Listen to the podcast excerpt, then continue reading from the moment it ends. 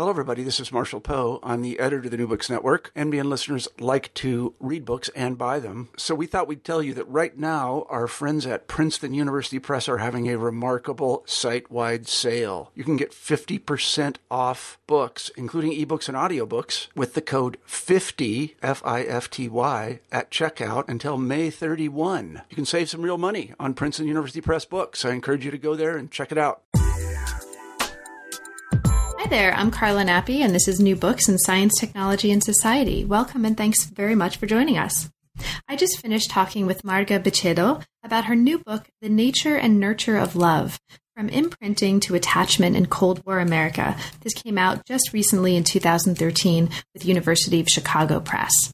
Now, as you'll hear over the course of our conversation, this is a book that's going to be of interest to anybody who cares about love, monkeys, robots, geese, mothers, children, relationships, society, and their intertwined histories. It really does touch very broadly on so many, not only historical, but also contemporary debates and ways of understanding the place of the individual in a family, in society, in the world, and how we and how other people have, in various ways, in various periods, but particularly here in the context of the period between World War II and the 1970s thought about how to prove or support ideas about the relationships between mothers and children, uh, instincts and behavior, love and behavior with respect to different forms of evidence.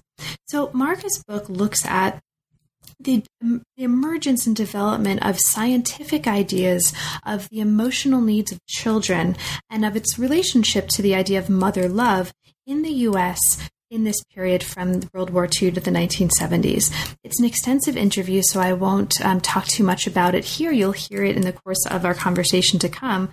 But I will say it's a really fascinating and very fine grained analysis, not just of the larger social issues at stake that frame these scientific debates, but also of the ways that the dialogue and the debates about these issues played out on the ground. It's fascinating. It was a total pleasure to talk with Marga about it, and I hope you enjoy the book and also the conversation.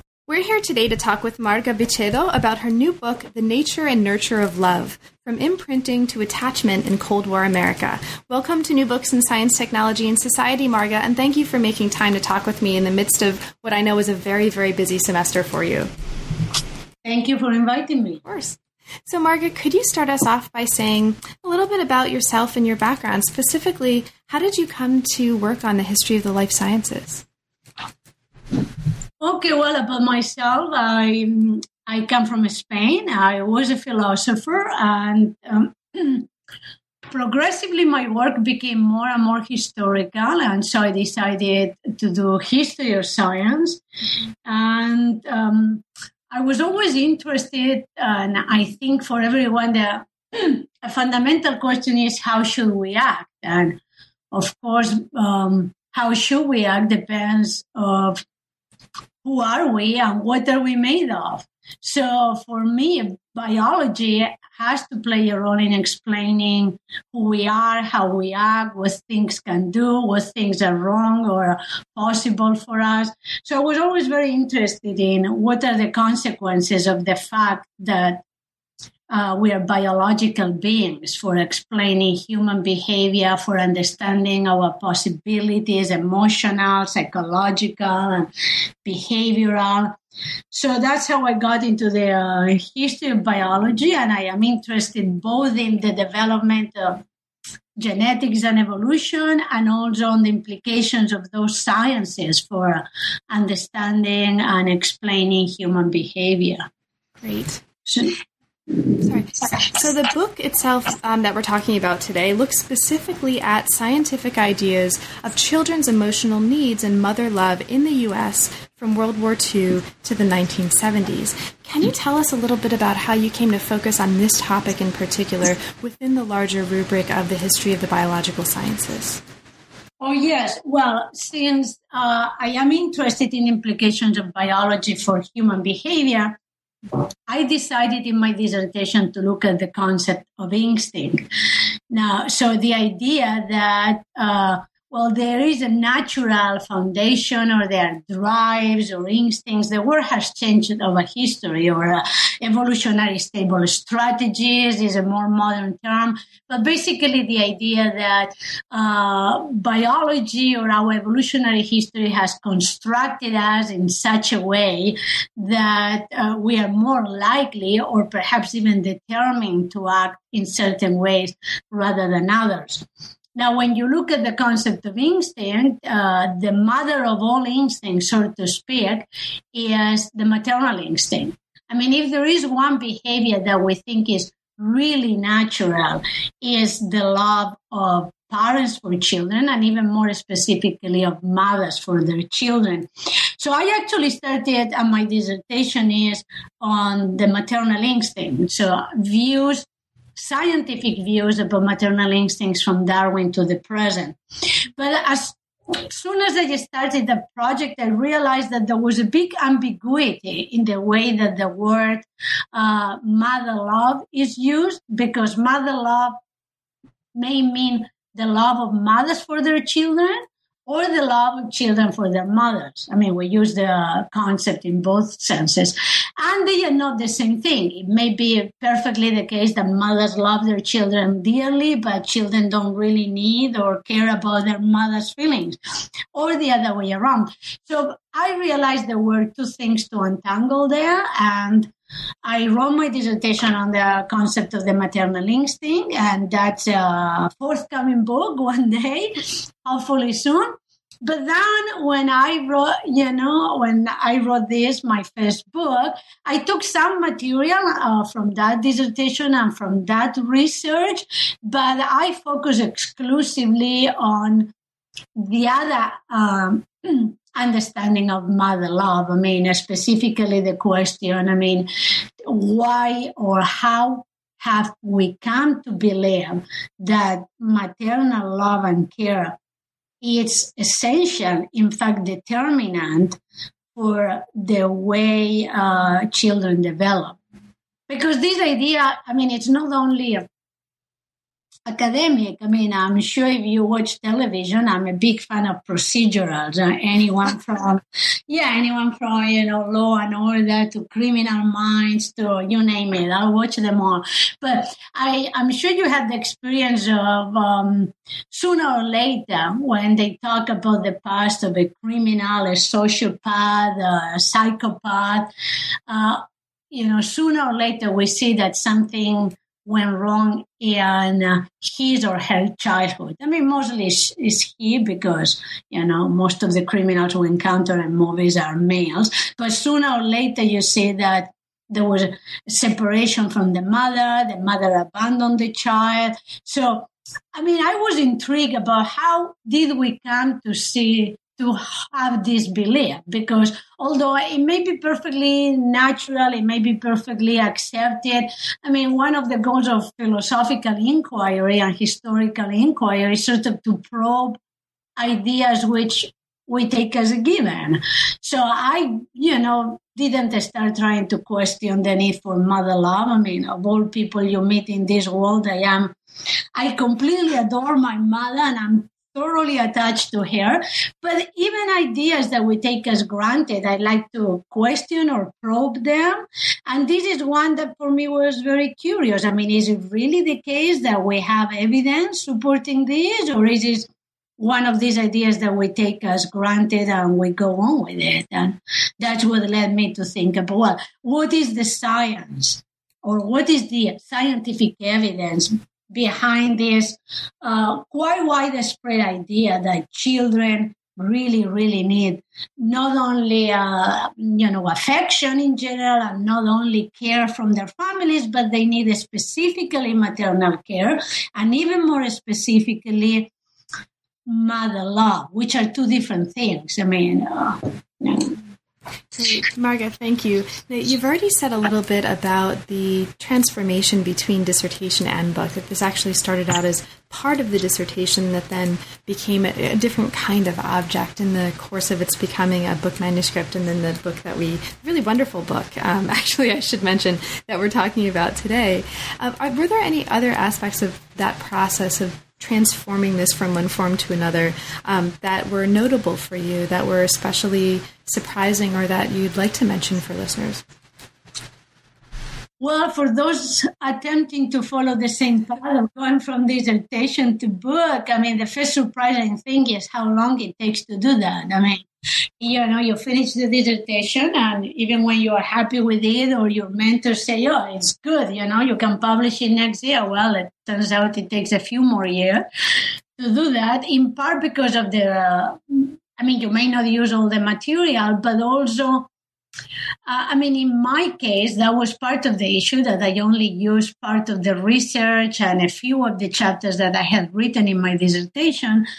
Uh, but another, um, I, I think, question that we all confront is that, well, you want to write what you have to say in a way that not only addresses some philosophical or historical or um, or academic issues, uh, however important they might be, but you also tell it in a way that you construct a story that has a beginning, a middle, of an, and an end, and that uh, it's not a fictional story, but it's a narrative that can bring a reader into it. And so I think that you know, uh, at least for uh, novel authors like me, it's a process that takes some time. to just thinking about the construction of the.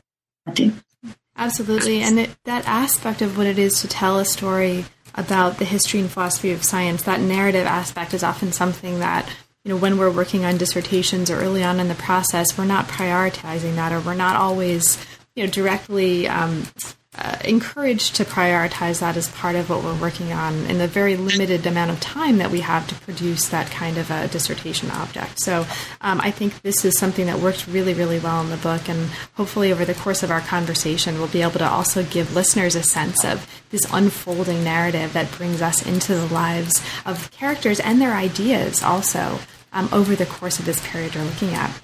Mm-hmm. Absolutely. Marga, one of the things that's really, for me, uh, wonderful about the book and really notable about the book from the beginning to the very end that runs through every single one of the chapters touches on something that you've already briefly mentioned in your own account of what brought you to this project and your own background and interests. And that is the way that you've managed in this book to weave together really seamlessly what we might consider to be a historical and a philosophical way of approaching um, the, this moment or, the, or this extended moment in the life sciences. It's really striking here that you're bringing us into not just the history and social context and cultural context of the development of these ideas, but also into the, in a really clear way, I should put it, the evolution of the ideas themselves and giving us a critical vocabulary within which or with which we can evaluate and understand the kinds of debates that are happening in the book. Can you talk a little bit about that in terms of your own craft? Are, is this something that you're explicitly conscious of as one of your goals for your work and for this book in particular, that is uh, bringing together the history and philosophy of science, or is this something that just kind of happens for you naturally and it's it's not um, so much of an explicit? yeah. Well, actually, both. I mean, um, it, it was a big headache. I mean, uh, first of all, as you said, it happens to me almost naturally because I worked as a philosopher for many years and I have a natural, so to speak, tendency to really want to address the philosophical issues in the wide sense of the word. I mean, uh, um, but at the same time, I was very conscious that uh, the way that history of science has been written um, lately is not by a, a mixing the two. It's also not by because one thing that is obvious in philosophy, in philosophy, people also mm, pass judgment, to put it clearly. Philosophers not only try to untangle a problem and see what are the different um, assumptions under a position, but they also try to assess whether the position is right or wrong. That's a goal of philosophical analysis. But in history, that's a no-no. I mean, in part because we think, okay, if you try to do that, you're never going to understand your historical actors and the way that the science was done in a specific uh, period and you will approach them from a presentist perspective, meaning from the beliefs that we accept today and somehow impose those beliefs upon them. And of course, that's a big um, concern. So I always try to ask myself, well, am I being fair to my actors? I mean, am I really recognizing that they worked at least 50 years ago and they were not aware of some of the things that I know now that biology and history has um, uh, discovered now, but they weren't aware of those uh, results. So, I mean, for me, that was a constant struggle. I want my book to be historically accurate and historically um, uh, make a valuable contribution to the history, uh, but at the same time, both because of my philosophical inclinations, but also because I've come to realize that, okay, when the history takes us to the present, um, why not? I mean, why should historians censor ourselves? I mean, after all, we are writing a history that illuminates these issues. And in fact, what we come to believe about those issues depends on that history. So why should we write the history and then sort of say, okay, and now that's the history and that's it? Mm-hmm. Even, I mean, there may be people who want to do that, and that's a perfectly, uh, you know, wonderful way of doing history. But if you happen to be a person who says, okay, my particular historical analysis has led me to believe that there is no support for some of these ideas, or there is support for some ideas more than for others. Why couldn't I go on and sort of, on the basis of that historical analysis, which I hope stands on its own, but at the same time reflect on what that historical analysis tells us about our current beliefs. And so, very consciously, but after a very painful process, I did come to the conclusion that okay, if a little bit interweave through the history, but also more explicitly at the end, I was going to draw the what I thought were the conclusions for current scientific beliefs and research. So, Great. So let's get into it because not only are you, um, for listeners who, especially for listeners who haven't yet had a chance to read it, not only are you interweaving these, um, what really feel here to be in your analysis, not, you know, incompatible or different approaches into the story, you're also telling a great story. And that story is populated by robots and monkeys and geese and wasps and all kinds of really interesting people. So let's get to the story.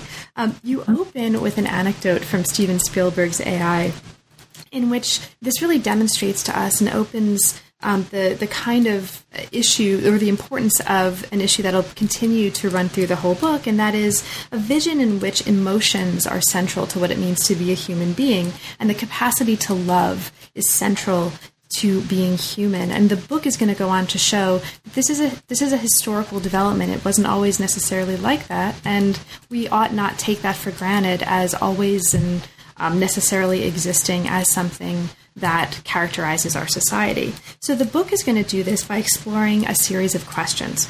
How did we come to hold these views about the centrality of the emotions and the role of motherly love in determining an individual's emotional development? What social and scientific conditions made it possible for this notion of mother love to emerge, and what research supported this vision? So you take us into different ways that um, scientists negotiated different forms of evidence, and we'll get to that. And finally, what are the consequences of these ideas socially, personally, emotionally, culturally for children and for mothers is an important part of the story. Now, the book does this uh, or explores these questions by arguing that during the period between World War II and the 1970s, many prominent researchers from various fields established a view that linked the emotions integrally with the self and established a view, consequently, that a mother's love or mother love, um, more broadly, as, as you um, pointed out the difference between those two notions early in this conversation, mother love determines the emotional development of an individual. Okay, so that's, I just um, threw all that out there to set the stage for listeners so that they know kind of where we're going. Okay, now there's a central figure to this story, and this is a British psychoanalyst and psychiatrist named John Bowlby his ethological theory of attachment was really, really influential to this story, and he becomes um, really influential in the context of psychological theories of the 20th century. So, without further ado, can you introduce Bowlby for us? Um, what do we need to know about him? Who is he, so that we can understand the role that he goes on to play in this story? Sure. Uh, John Bowlby was a British psychoanalyst and psychiatrist. Um, he was uh, from a very wealthy and um, sort of noble family. I mean, um, so this is all important. Um, this little bit of uh, bio information about him to see that from very early on he has very high status socially and also scientifically in the British community. And um, Bowlby very soon after, you know, uh, World War, after the Second World War, as, um, you know, was uh, in charge of a study um, that was being funded by the World Health Organization to look into uh, what do children need to develop into emotionally healthy individuals? Because as you can imagine, this is um, um, question that is not only of um, a major concern for parents, since all parents want to have children who do well, are happy, and um, are emotionally stable, but also for society. Society certainly are interested in finding out how do they, you know, develop emotionally healthy citizens and not people who are, you know, sociopaths or who are especially aggressive. And in a century which had witnessed two tremendous world wars, this was a major concern after World War II. So the um, World Health Health Organization gives this task to Bowlby. And that's also very important to understand the impact and the role of Bowlby because from very early on, when he starts his research on what uh, eventually would become his attachment theory, he's doing so back backed up by a major international research organization and in fact, his first results or uh, come out as a publication of the WHO, the World World Health Organization. And this is important to understand the impact of those results because they don't come only from one scientist; they come from one prestigious scientist backed or as presented um, by a major international organization that it's putting these views as not only the views of Bowlby, but the views that Bowlby has collected and uh, from many different labs and researchers all over the world. Because Bowlby actually did travel. When he's given this task by the WHO, he travels to many countries in Europe, he travels to the US, he visits different research uh, um, facilities, different hospitals for children, and he tries to um, put forward a view that he thinks is the convergence of the results of many people. So that's when he first presents his view. Still, he doesn't develop the theory, but he presents his view that uh, that children need mother love to develop well. So, so this is a view that actually is really interesting and that's going to shape the rest of the story. He identifies the mother, as you put it in the book, as the psychic organizer of her child's mind. He analogizes love to vitamins, which is really interesting. And he focuses um, in many ways on the mother as the central element in the personal environment of the child. So we'll talk about the intricacies of these ideas as they shape what happens in the rest of the story in a little while. Um, but what we get next in the story is that okay, he's he's put forth these ideas. Not everyone agrees with these ideas, and he is looking for ways to shore up these ideas and to shore up his arguments. And one of the places that he finds um, tools to shore up those arguments and to develop those arguments is in the work of a scientist named Konrad Lorenz. And so let's talk a little bit about Lorenz. Um, Bowlby is going to adopt to defend his own ideas Lorenz's idea of imprinting. So let's see kind of what that is and how we get there. Chapter two looks at Konrad Lorenz, this Austrian scientist, his views about instinct, instincts rather in imprinting, as he develops this new science of ethology with a Dutchman, Nico Tinbergen. So let's start out this part of the story by talking a little bit about them. Can you introduce Lorenz for us, um, and then maybe we can move to Tinbergen before we sort of weave them together and understand what's new about this science that they're developing? Sure. Lorenz uh, is an Austrian um, scholar. I mean, also from a very wealthy family who uh, um, lives in Altenberg and grows up um, from his early childhood, he was very interested in animals. He observed them around his mansion uh, in the outskirts of Vienna. And he eventually tries to put well, his personal interest into animals, in, into observing animals, develop it into a science, as you said, with his friend and collaborator, Nico Tinbergen. And um, it is important to know that um, plenty of other people have done research on uh, animal behavior. But for Lorenz and then later for Tinbergen, the main goal is to institute really a different scientific field on the that will uh, whose goal will be to study instincts because instincts they took it to be the central explanatory concept for social behavior.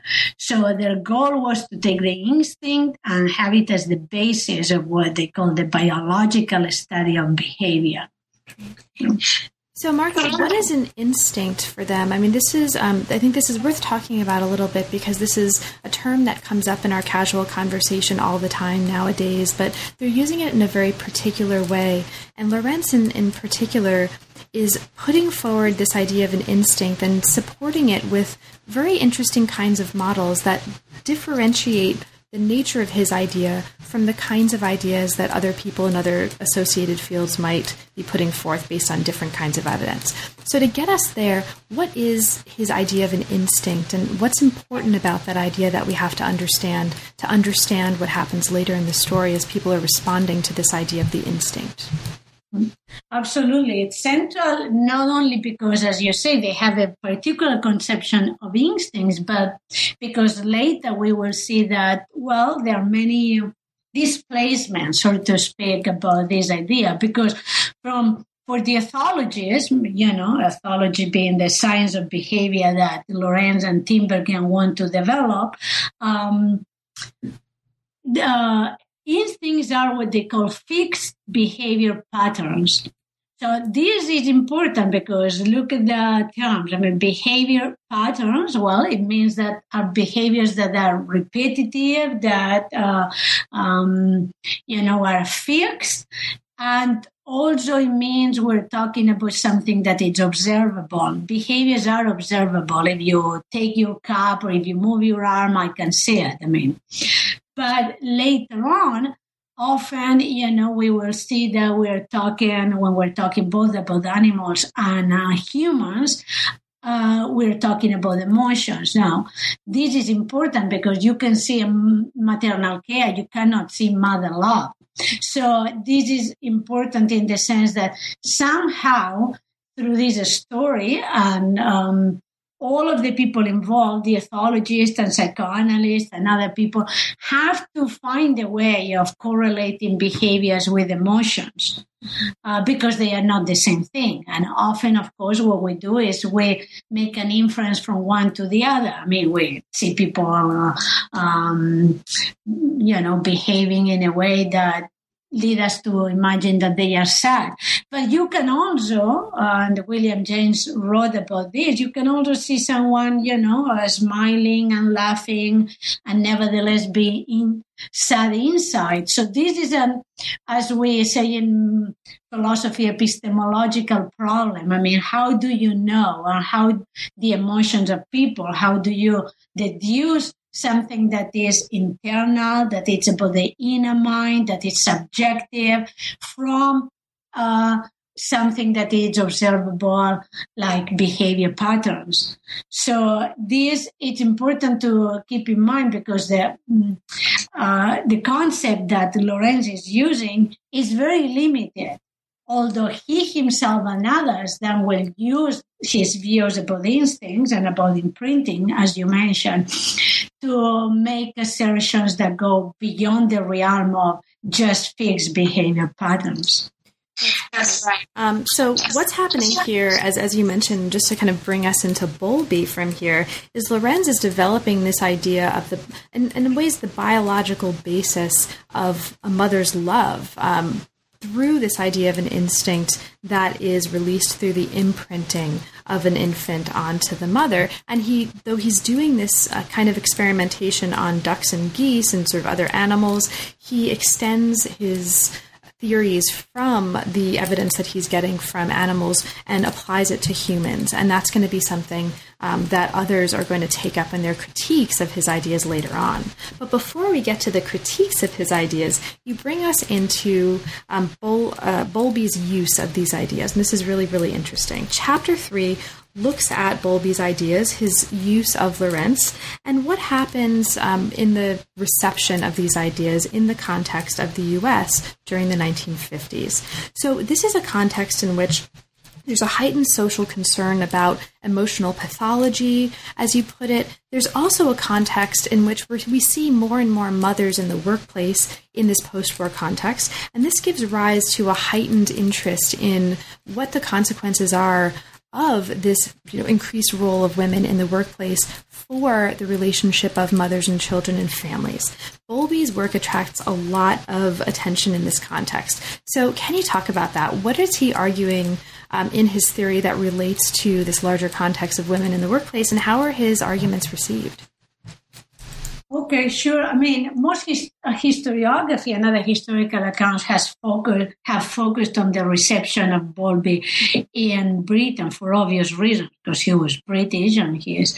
But uh, what I want to argue here and in this chapter is that um, ideas have a big impact also in the US, uh, in part because his ideas sometimes, without even referring to him by name, and uh, sort of extrapolated or used or recycled by other um, figures and uh, like, um, and sometimes also uh, mm, because of the social context, but there is a confluence of factors that lead to uh, really provide um, very good reception for Bowlby's ideas. And mainly, as you say, there is the heightened concern about mothers wanting to stay in the um, workplace. I mean, because as you know, during World War II, many women were called, and even including a large proportion of mothers of young children, uh, are called into the workplace.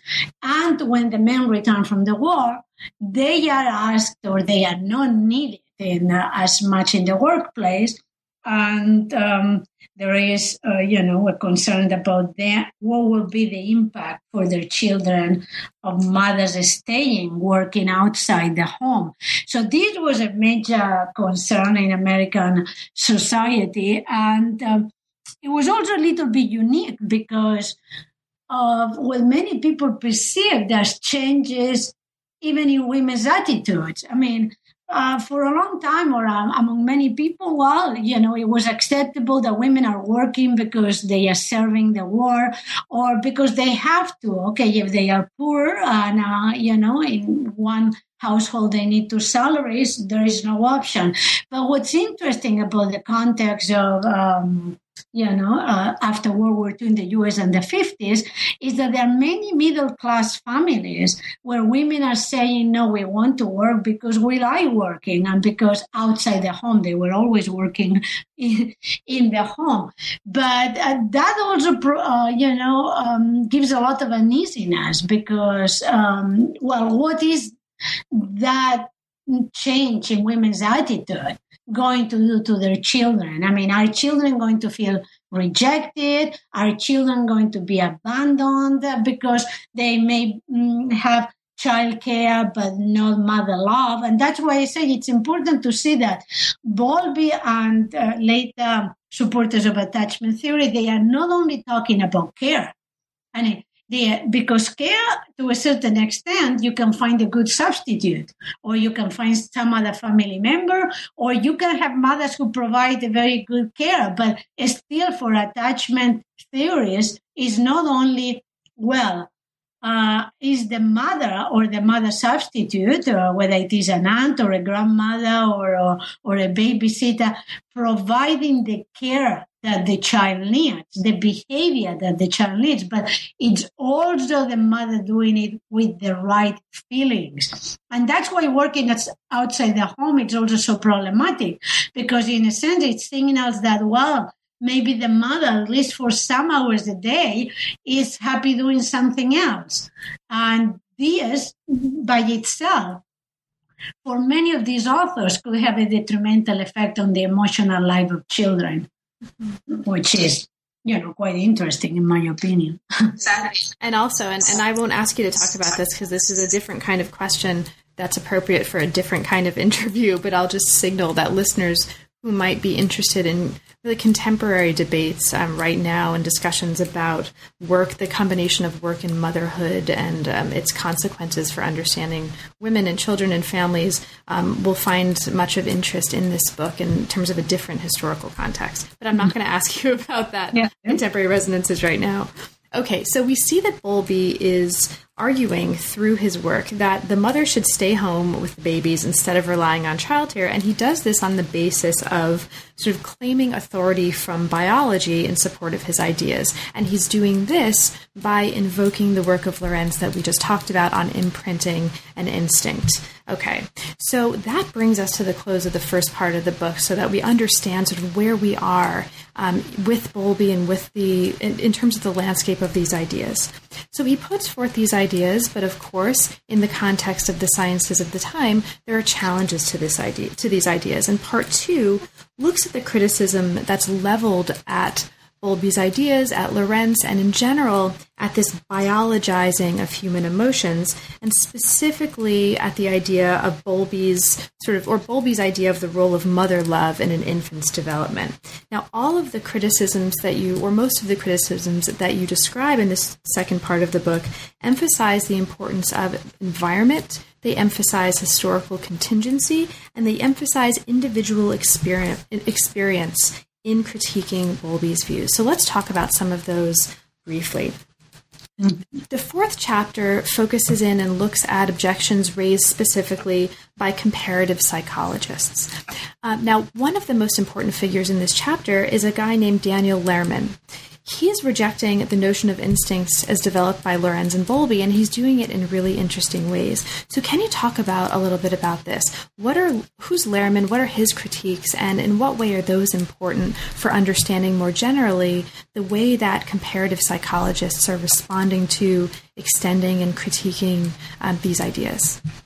Absolutely, and if I may, before I go into Lehrman. Uh, uh, if I may say so myself, I want to point out that actually, I think a major contribution of my book is recovering this history of criticisms because um, uh, the standard histories of attachment are, you know, well, uh, Bowlby develops his ideas and he appeals to Lorenz and later Harlow. And, uh, well, there were some criticisms, but um, but mainly, you know, uh, attachment continues to this present. So, in a sense, something that was to me first very interesting as a, you know, when I was doing my detective work as a historian.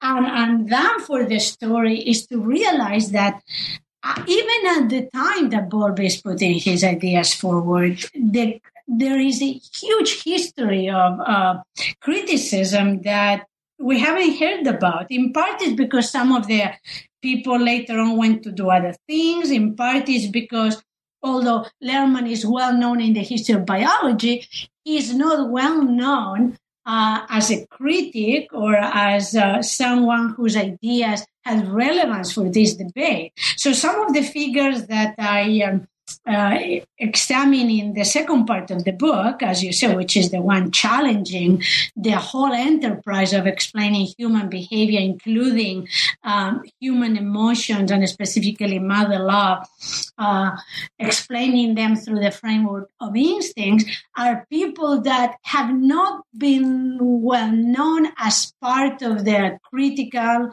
um, uh, as critics of this story. So I think that, you know, I like to point out that in this sense, I'm sort of incorporating them to this history.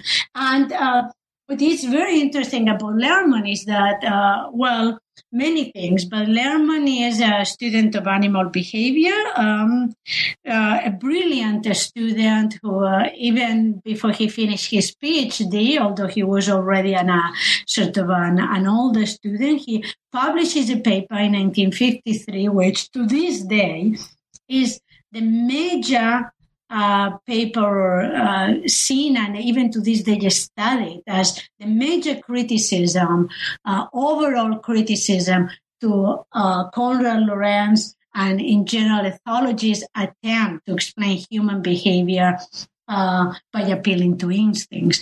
And uh, he does so by pointing out that, well, there are several, uh, several issues. One is that it's very difficult to separate in any behavior, even in a, you know, an animal uh, raised from infancy, what is innate or instinctual and what is learned. I mean, for example, the standard procedure and the one that Lorenz defended was deprivation experiments. I mean, experiments where you raise an animal without an input input and you see whether that makes a difference in the development. But Lehrman, in my opinion, rightly points out that you iso- have isolated the animal from one input, but you don't know which other inputs or environmental influences or are significant to explain the development of that behavior. So he rejects, and many people later did too, deprivation experiments as the vehicle to make this separation. And secondly, and also equally important, I mean, uh, Lehrman uh, makes the point that you really cannot understand the behavior of any animal, a human animal or a pigeon, unless you know its ontogenetic history, meaning, uh, you know, um, the history of that individual. I mean, Lorenz was appealing or was calling for the significance of phylogeny or the evolutionary history, what has natural selection constructed as part of the design of an organism.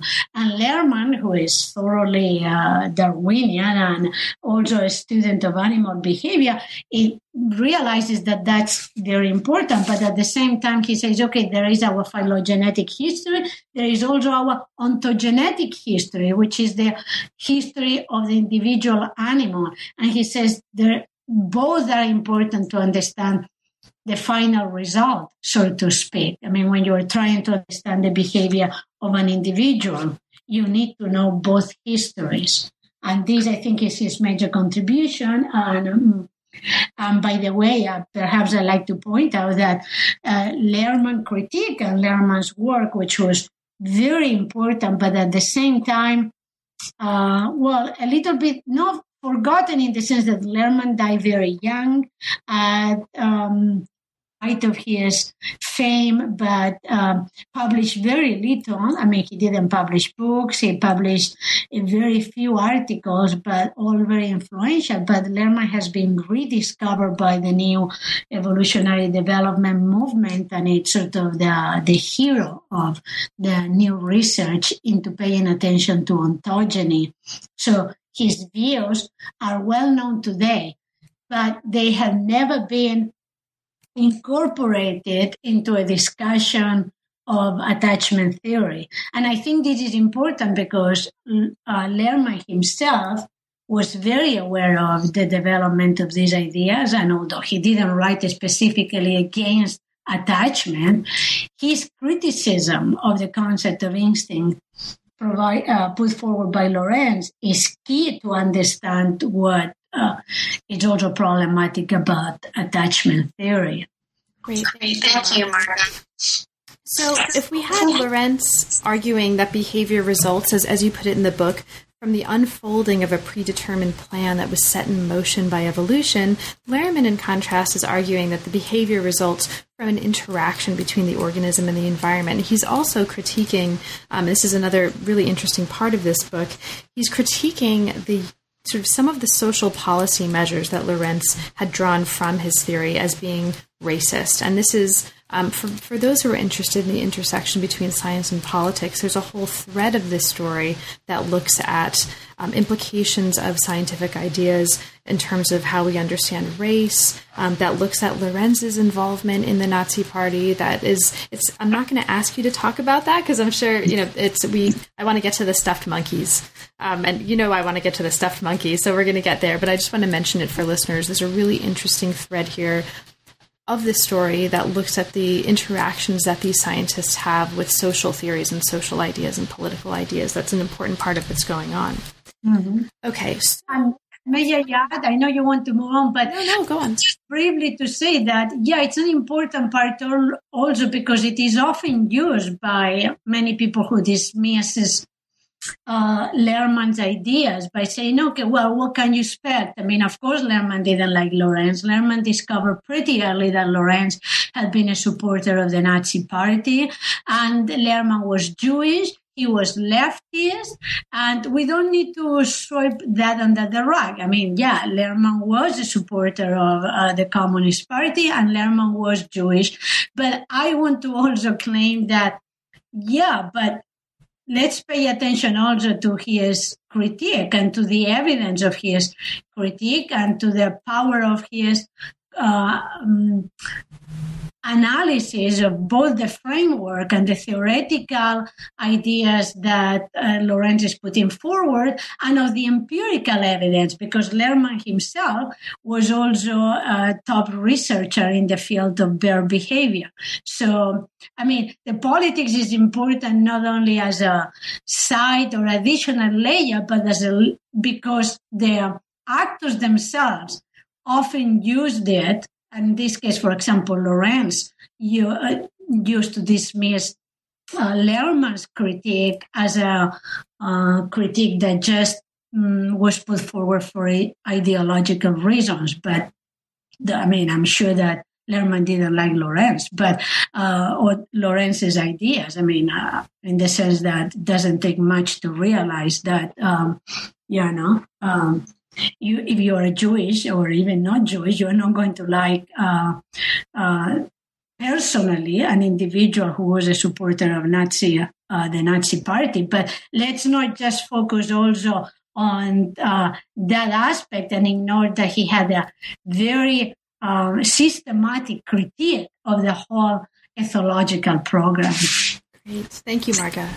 So, as we sort of move on from this to the later part of the story, we see as a result of these critiques, um, we had talked about the science of ethology involving not just Lorenz but also Tinbergen, and as a result of these critiques, Tinbergen sort of steps back a little bit. Um, he, you know, he's able to um, respond to these critiques. He changes his mind a little bit and uh, steps away from some of the language that he and Lorenz had been using to describe these phenomena, but Lorenz doesn't. Lorenz is very much um, still involved in vigorous critique, and we'll, we'll look at the results of that um, by the end of our conversation. Now, there, you also have a chapter here that I'm not going to purely um, purely as a matter of time. I'm not going to ask you to talk too much about, but I want to mention it because it's an important part of the story.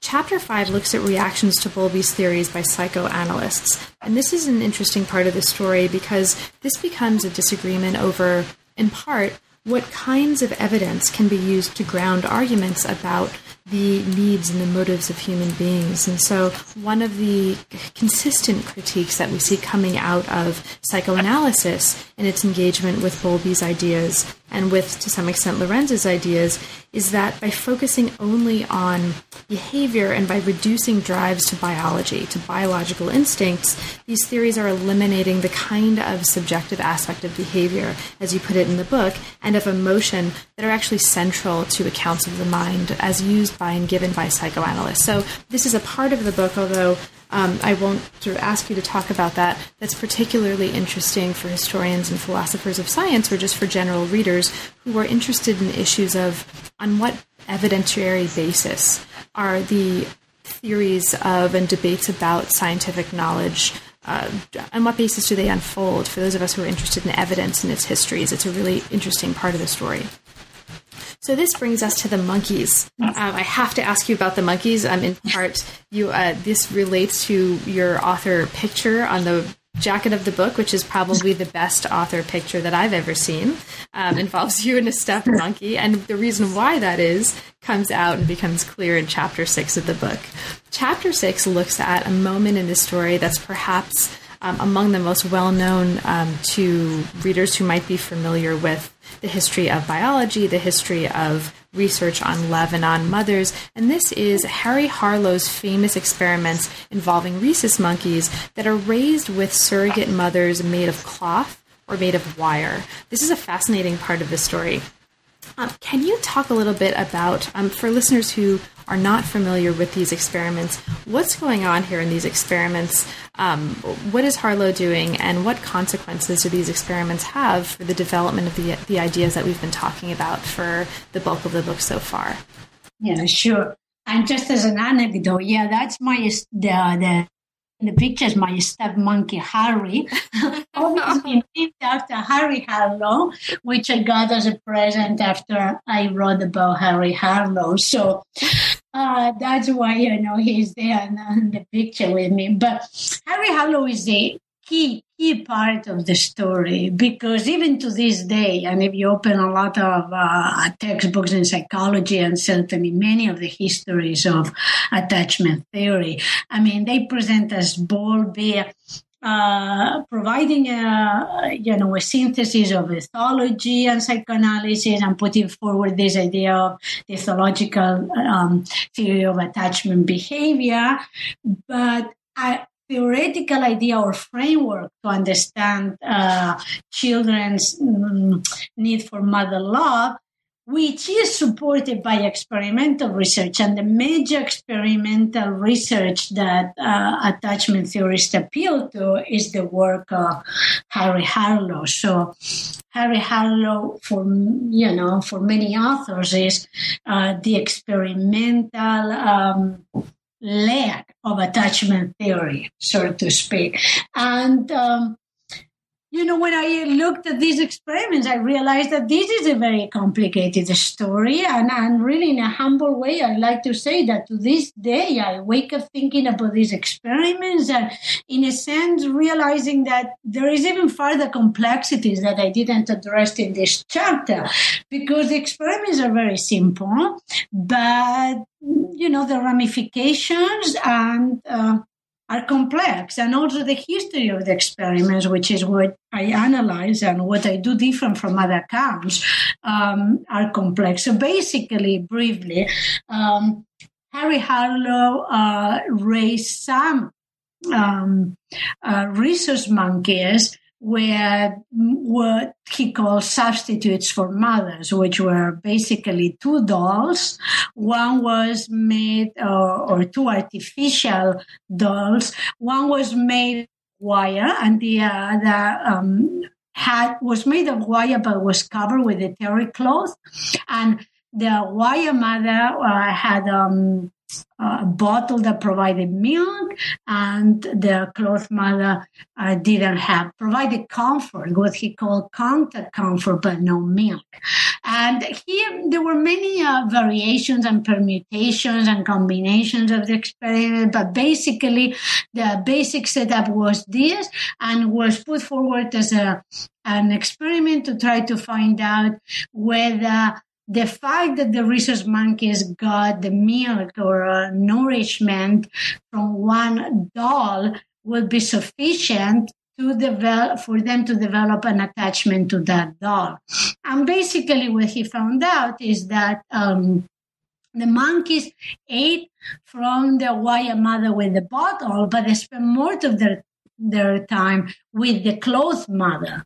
Um, so, and that, you know, uh, uh, it was taken to be a, um, uh, sort of to show that uh, providing nourishment was not sufficient to explain the um, attachment of the monkey for the mother. I mean, all of this, of course, when we say the mother, we should be saying the doll and all these things. So I'm, I'm glazing over a lot of displacements here on which Harry Harlow, even at the time, was also called upon. But are we talking about love or are we talking about attachment or are we talking, how do we know the preferences?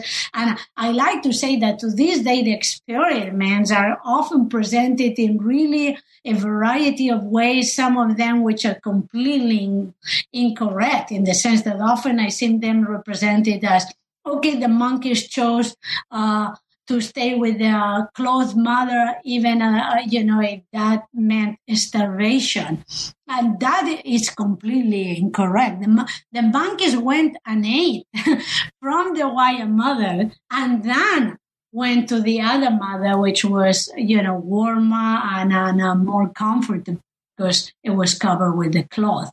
So, but, uh, you know, what Harlow did, which is also interesting and often not pointed out in many accounts of his work, is that in his initial report, he took that or his results, uh, not as, um, not as evidence that children needed their mothers or rhesus monkeys needed their mothers, but as evidence that anyone could mother. He said, look, if all they need is contact comfort, all they need is a warm bodies, uh, so to speak, to cling to, then anyone, including fathers, could be substitutes for good mothering.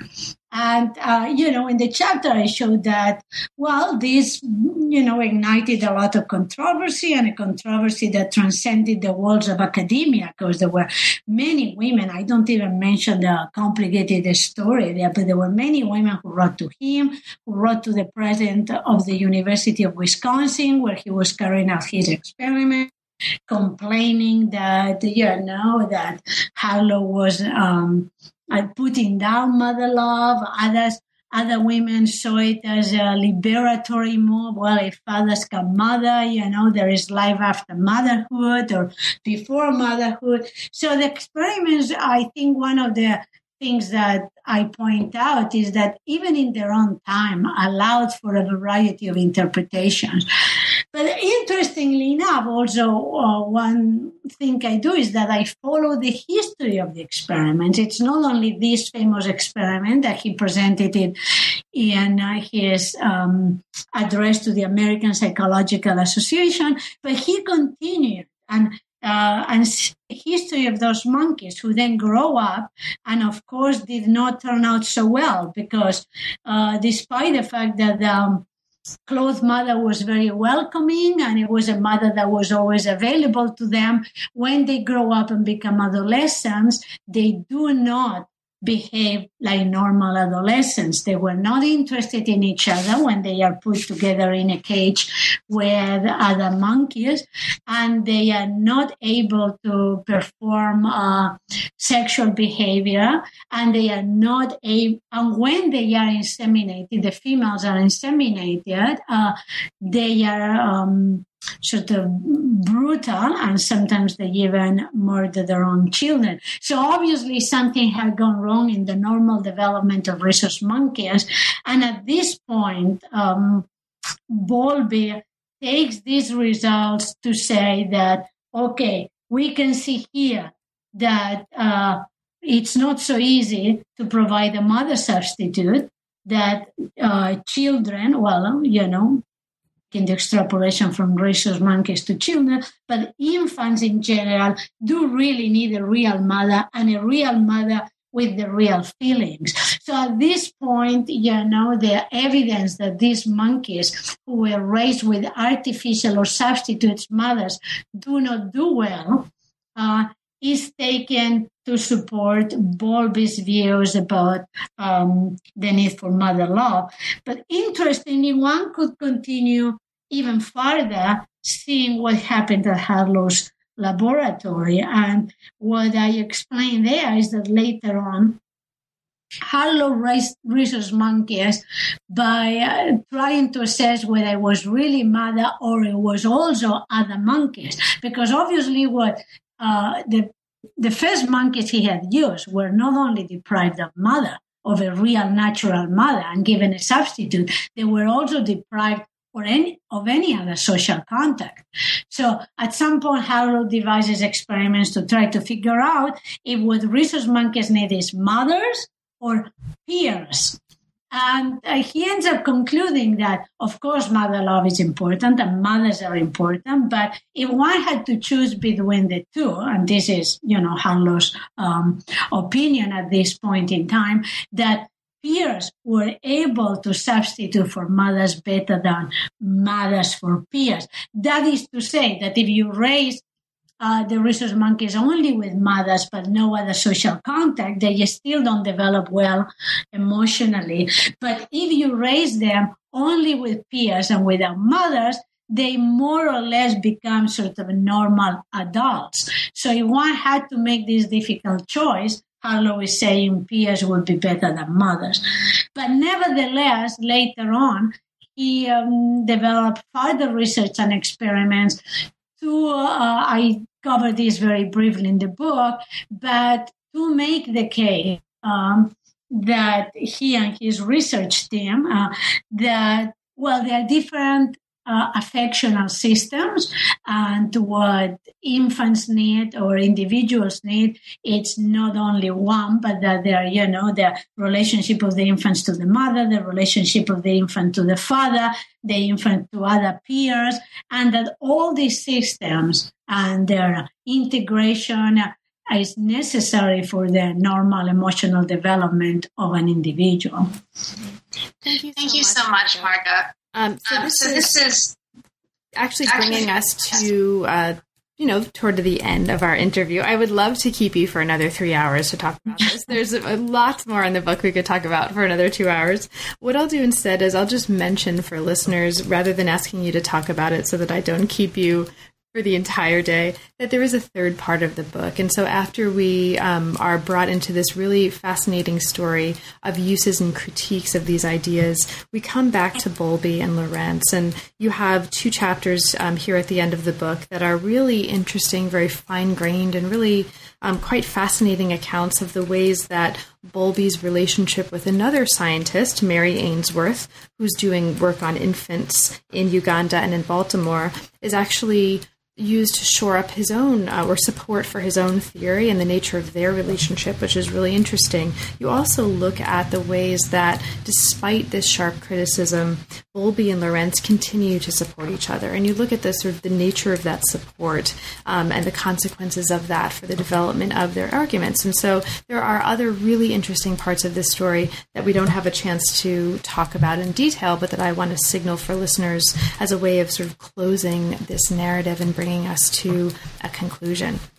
Now, in the conclusion, you you do a couple of really interesting things here. One of the things that you do is to look at some key factors that explain the success of attachment theory in the face of widespread criticism. Another thing that you do, and, and I want to um, ask you if you could speak to this just as the um, the last question before we conclude with the concluding questions, because you did mention it at the beginning of the interview, and that is you reflect here on what this historical account says about the value of the theory that you're looking at. So I wonder if you wanted to say uh, just a little bit about that before we move on.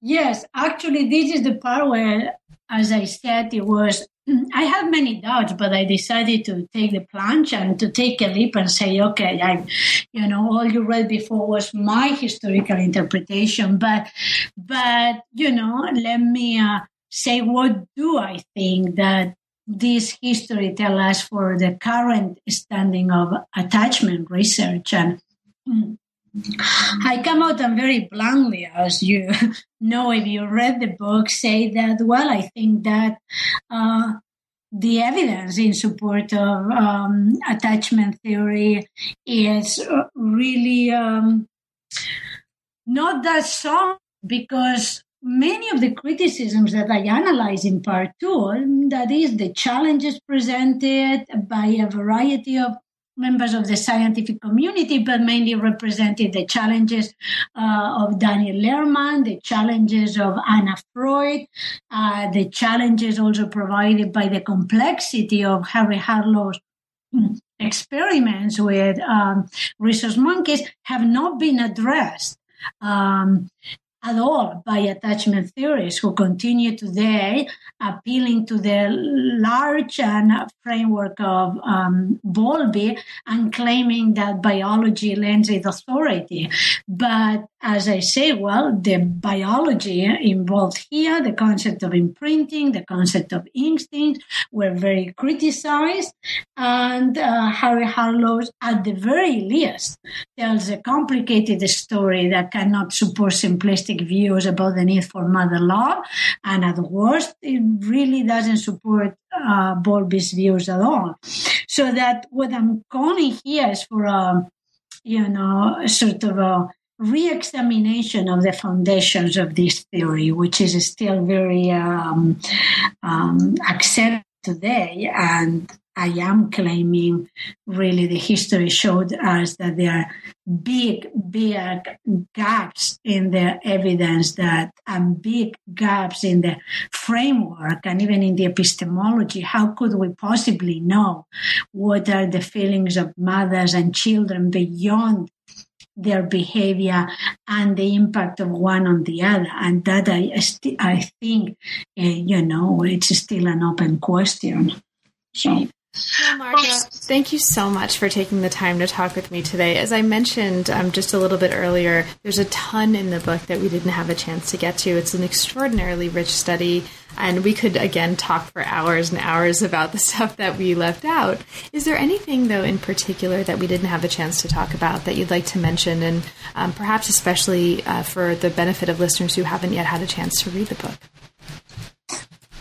Well, perhaps saying that, you know, even if you are not interested in attachment theory or mothers or children or love or monkeys or those are many things. If you are not interested at least in some of them, I mean, I don't know. But uh, but even if you're not interested in the specifics, I think um, these stories of larger significance to um, wider trends that I see in uh, the field of explaining behavior and emotions, because it's really a part of a larger turn towards biologizing sentiments and was, uh, you know, using merely biology to explain human social behavior and emotions.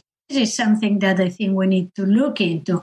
Not because I think biology doesn't play a role, because often when you question this, they say, oh, but uh, do you question evolution or do you question the significance of our bio- biological uh, makeup? Not at all. Of course, we're biological beings, and I'm a thorough convinced Darwinian.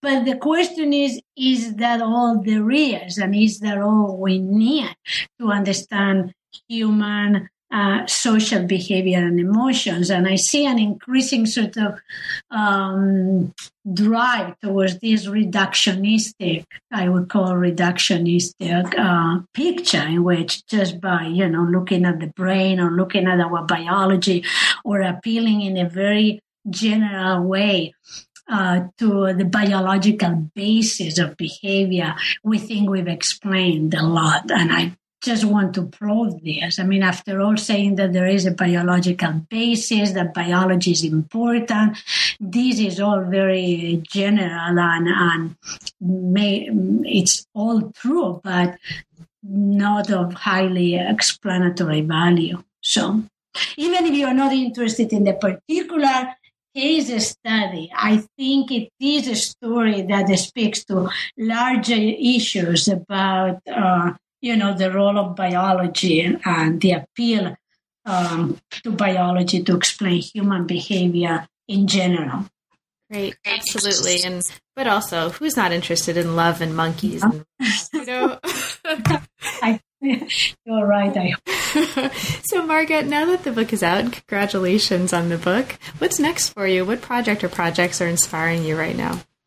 Well, as you can imagine, because of what I said at the beginning, I left uh, and finish the other part of the story about, about mother love. So I will complete uh, my studies, uh, the book, a monograph on uh, ideas about uh, maternal instincts from Darwin to the present, which, you know, you may think has a lot of overlap with the story of Bowlby, but it doesn't. I mean, I, I do claim that Bowlby's views have ideas about our conception of maternal instincts, but the history of uh, what people thought from Darwin, William James, and um, both I start with Darwin and William James as major biologists and psychologists, but the story of uh, what um, scientists and society has thought about maternal instinct is much wider, and that's a second book project. And the third book project, which I hope to finish soon, is a history of views about autism. Because you know it may seem unrelated but it's not in the sense that uh, when autism was first identified as a separate condition in 1943 by leo kanner very soon in the context of all the ideas about mother love that i have explored in the book that we are discussing very soon is uh, autism is considered to be a consequence of the absence of mother love. I mean, if there is no mother love, children retreat into autistic walls. Uh, so it is, I mean, the ideas that we've discussed here had a major impact in literally uh, conceptualizing um, uh, autism and uh, i am writing a book that looks and in fact for example nico tinbergen uh, um, about whom we've spoken or just mentioned in the conversation today was even one of the major figures defending this view which is a story not many people know. But when he got his nobel prize in 1973 he didn't speak about instincts he talked about autism so, I mean, it's a story that was tangential to my current book, but it's a story of great uh, importance and significance today because, as you know, the rates of autism diagnosis are going up. So, I hope to finish soon this history of autism from its identification in the 1940s to the present. Wow. So I'll look forward to talking with you about that one too as soon as it's out. Thank you. fabulous project. Thank you, Margaret. It's really been a pleasure and thanks for taking the time. Thank you very much for the invitation and it's been really a pleasure discussing this with you. You've been listening to new books in science, technology, and society. Thanks very much for joining us, and we'll see you again next time.